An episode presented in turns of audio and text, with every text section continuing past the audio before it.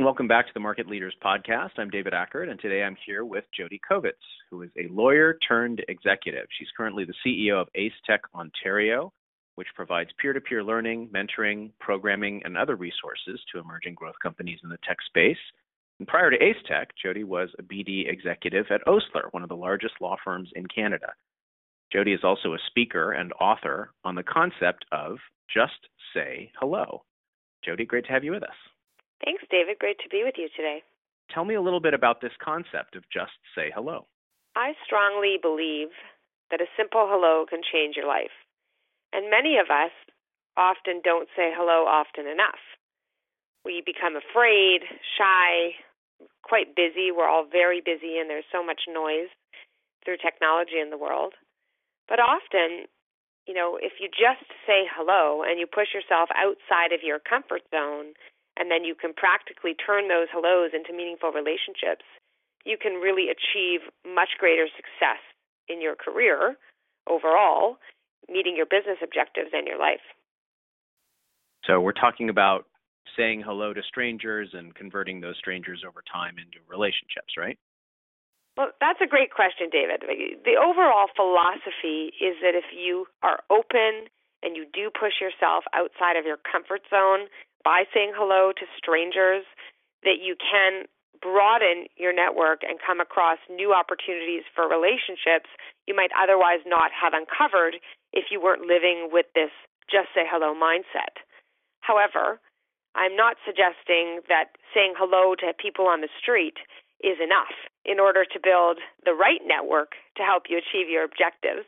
It is more thoughtful than that, but I am suggesting that you start with the overall mindset of always living openly and seeing every new person that you encounter as an opportunity for a relationship that could change your life. Got it. So keep an open mind and be generally friendly and outgoing and see where it takes you. Absolutely, as a start. As a start, sure. So let's talk a little bit about how context can help to bring some focus to this. When you're in a conference or when you're participating in an organization of some sort, exercising the just say hello concept sounds easy, but sometimes it's difficult for people, right? Sometimes they have challenges starting a conversation with someone that they don't already have a relationship with. Absolutely. And so I'll, I'll tell you a story of how I coached someone who really did implement this concept in a novel way.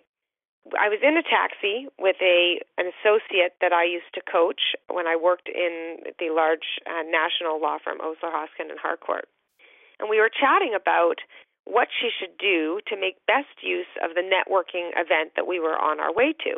And she said to me, "Okay, Jodi, I'm getting in the game. I'm getting in the mindset. I'm going to go to the party and get a file." And I said, "Well, can I encourage you to reframe how you're thinking about how to work the party?"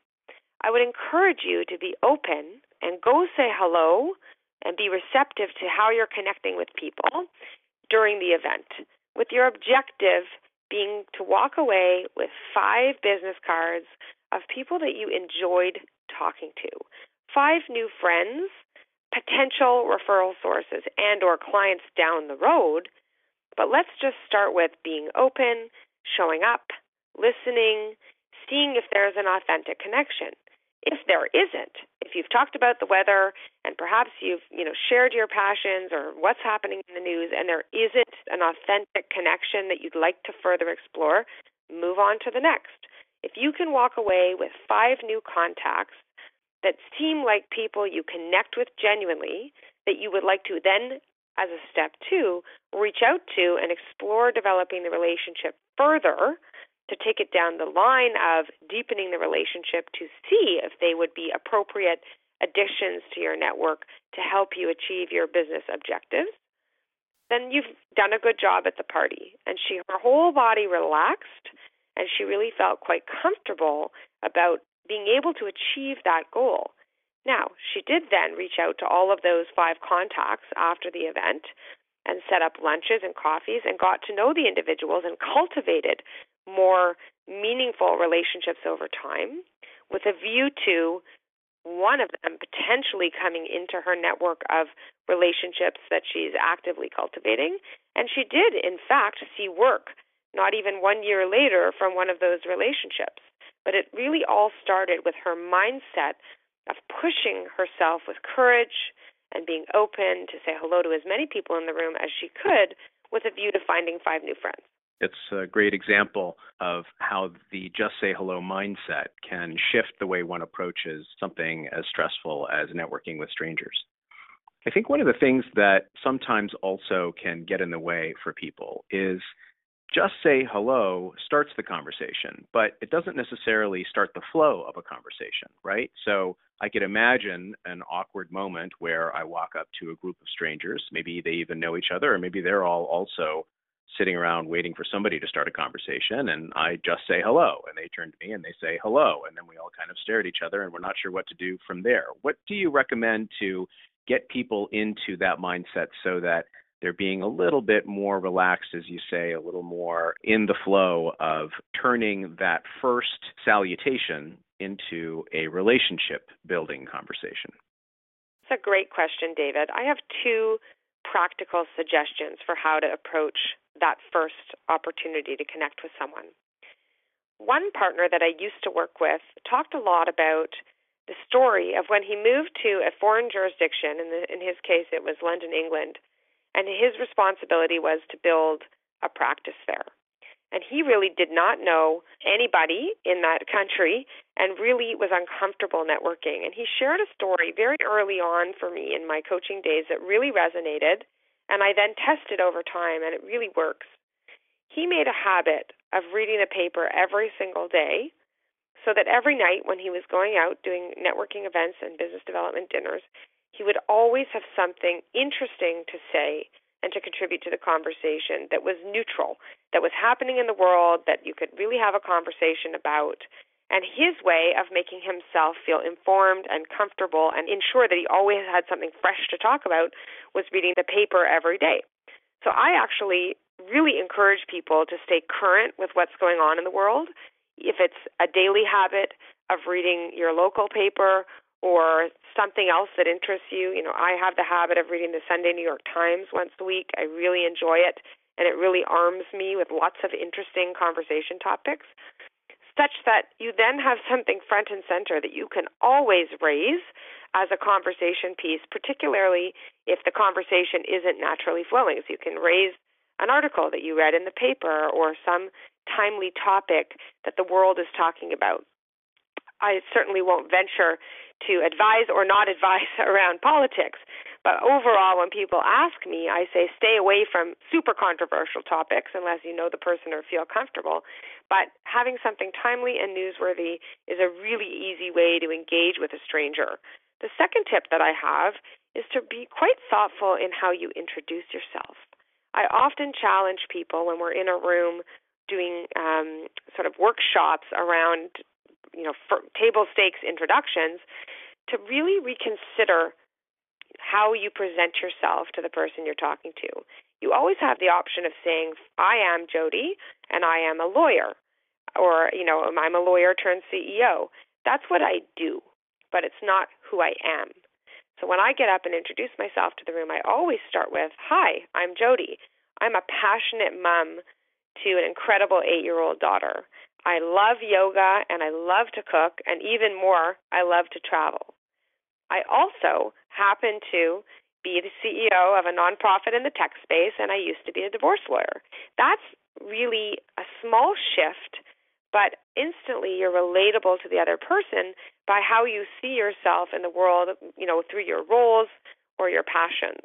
It was really interesting actually. I was doing a teaching a session at Deloitte for high potential performing consultants. And we challenged them to introduce themselves this way. And what happened as we went around the room, there was 100 people in the room, and as we went around the room, it turned out that eight people in the room had black belts in karate. But none of them knew that the others had the black belts because they never right. talked about it. They always talked about their job. So that was an instant way to connect with people and and all of a sudden you're a person as opposed to in a function trying to get business.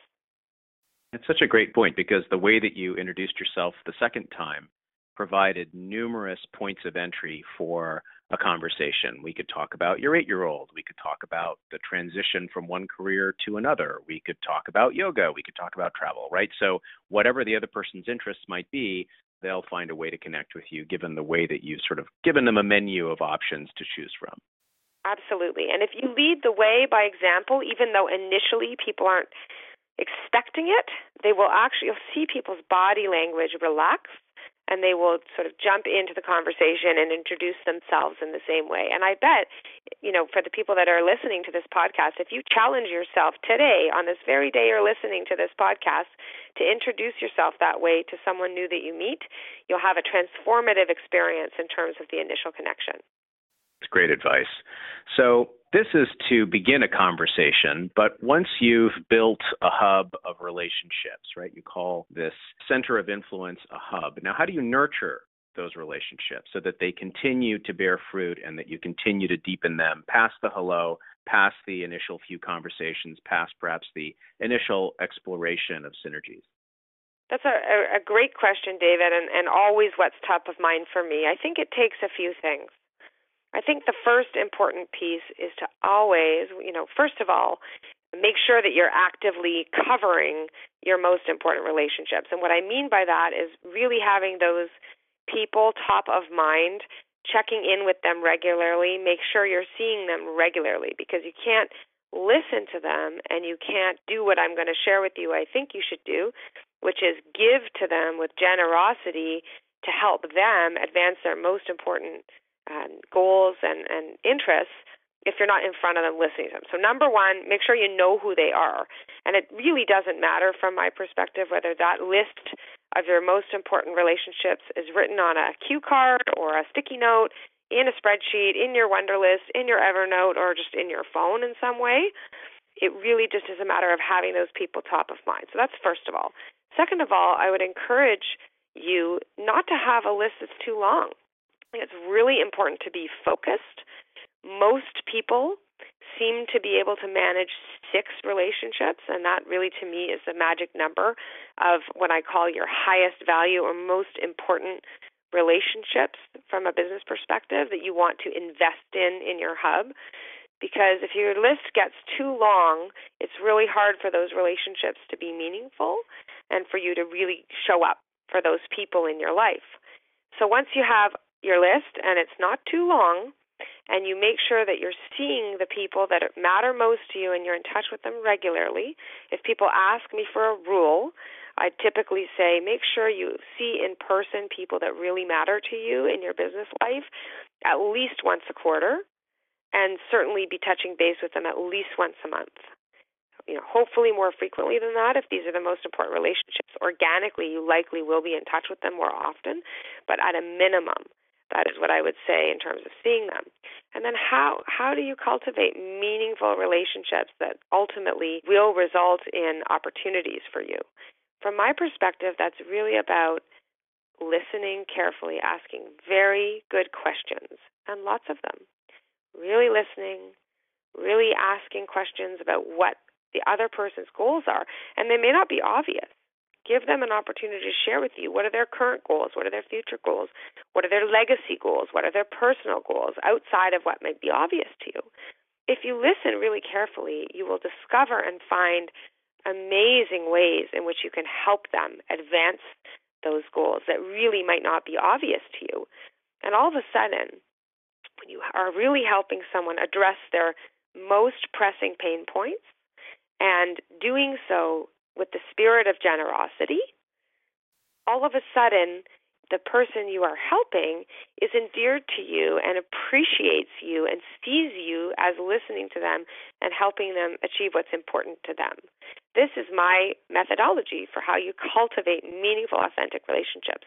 And then, if you take opportunities to really champion and sponsor the people that are closest to you and matter most to you, inevitably what happens if they're the right relationships where you have the right authentic connection between you and, and they're you know wanting to and able to sponsor and champion you they will.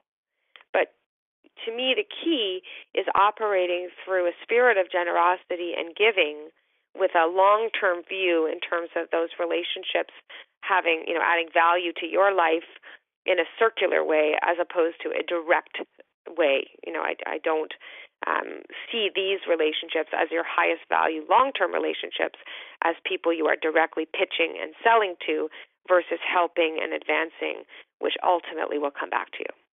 Well, that's a great summary of how someone can think about their network, how they can initiate those relationships, who eventually, hopefully, will make up the hub. And you're also practicing what you preach by being generous with your time today and sharing some of your thoughts with the audience. So thanks so much for your insights, Jodi. I really wish you the best of success with your position and with Just Say Hello. And thanks again for helping us understand how these concepts can help us build and develop our networks. My absolute pleasure, David. Thank you so much for having me.